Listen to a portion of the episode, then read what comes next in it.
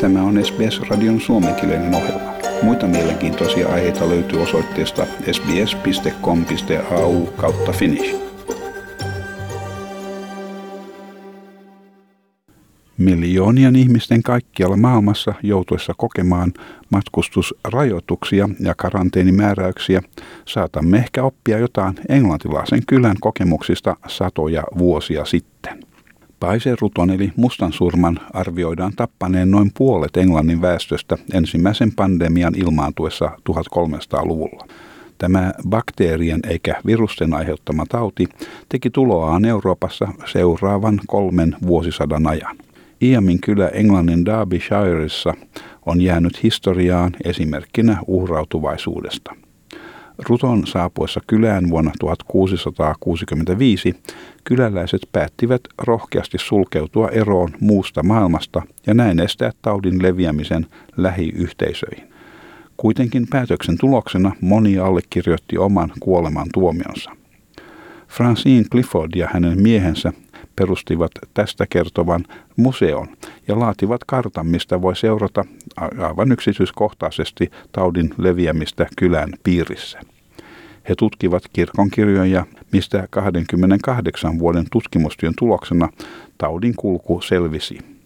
Ensimmäisen yhdeksän kuukauden aikana taudin leviäminen rajoittui 13 kotitalouteen. We have transcribed the parish register and it was through that we began to see the relationships coming out and we virtually then did 28 years research to get the story.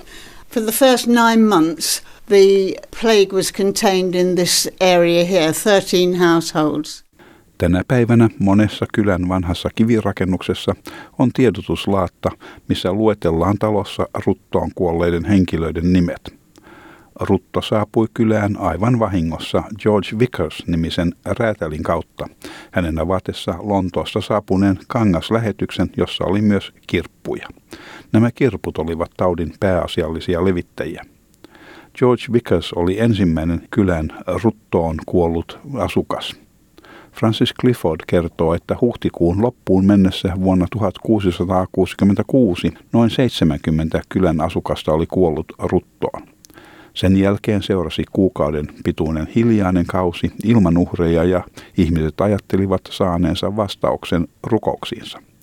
Kuitenkin kesäkuun alussa rutto palasi entistä tuhoisampana, jolloin ajatus karanteenista sai alkunsa. And then they had a lull of a month and they really thought their prayers had been answered. And then the beginning of June it just came back with a vengeance and it was then we think that Mom Pesson and Stanley got together to get the quarantine. Francis Cliffordin mainitsema William Mompesson oli hiljattain nimitetty Iamin kirkkoherra.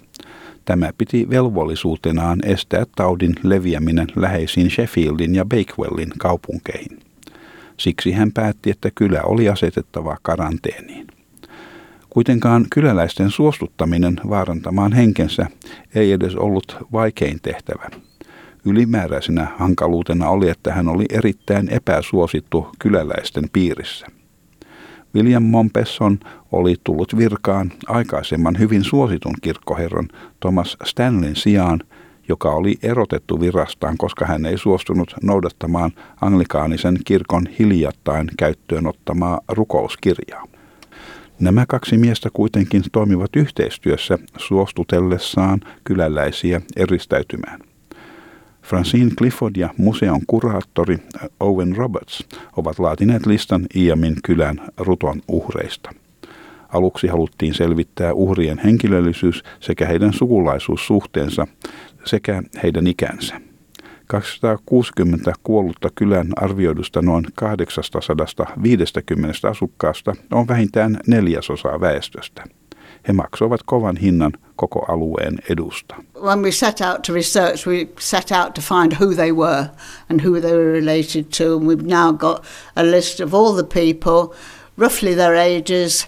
So that's 260 out of a potential village population of up to 800. Yes, so yeah. at least at least 25%. Yeah, I mean, they paid the price for staying here for the greater good of the whole area.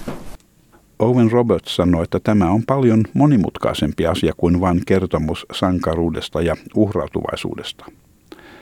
Siihen kuitenkin sisältyy viesti nykypäivän ihmisille. On tärkeää, että emme romantisoi kertomusta ja että siihen sisältyy kieltämättä sankaruutta. Voimme kuvitella ruton aiheuttamaa paniikkia ja saamme nytkin nähdä paniikin vallassa olevia ihmisiä. Heitä on tyynnyteltävä yleisen edun nimessä.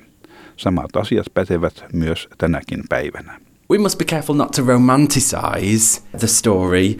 There is certainly a heroic element. You can imagine the panic associated with plague, which we certainly see now, and we certainly see uh, people in panic and encouraging people to be calm and reasonable about it, thinking about the greater good and not just your own personal safety is a message that can be drawn from this story and one that does still have resonance today. Iamin nykyinen kirkkoherra on Mike Gilbert. Sunnuntaisin hän puhuu seurakunnalleen samasta saarnatuolista, missä vuosisatoja sitten William Mompesson kehotti kyläläisiä eristäytymään muusta maailmasta. thousands of people come to hear this story of this love and self sacrifice. It has much to teach us in a contemporary society of what it is to be a community of solidarity in difficult times and how to act with love uh, and compassion for others.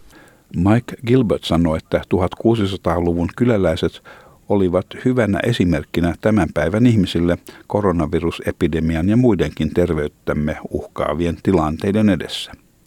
Hän mainitsee esimerkkinä Ebola-epidemian, mikä pahimmillaan oli verrattavissa menneiden aikojen ruttoon. On hämmästyttävää, että ennen tieteen kehittymistä Iamin väestö toimi täysin oikein eristäytyivät, eivät edes kokoontuneet kirkkoon, vaan tapasivat toisiaan ulkosalla, ja he eivät haudanneet vainajia hautausmaahan välttääkseen taudin leviämistä. When the Ebola plague was raging at its worst, there were parallels drawn, and people were amazed that in a pre scientific era, the things that were, that were done here in Eam were exactly the right things to do. They quarantined themselves, they stopped meeting together in church but uh, met in the open air, and they stopped uh, burying people in the churchyard so that the uh, disease wouldn't spread.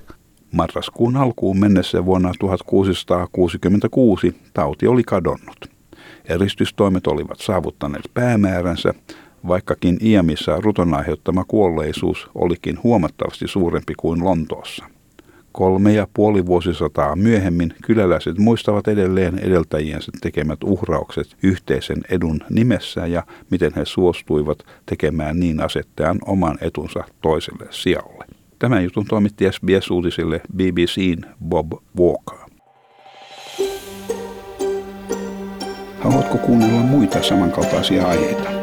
Kuuntele Apple, Google tai Spotify podcasteja tai muuta suosimaasi podcast-lähdettä.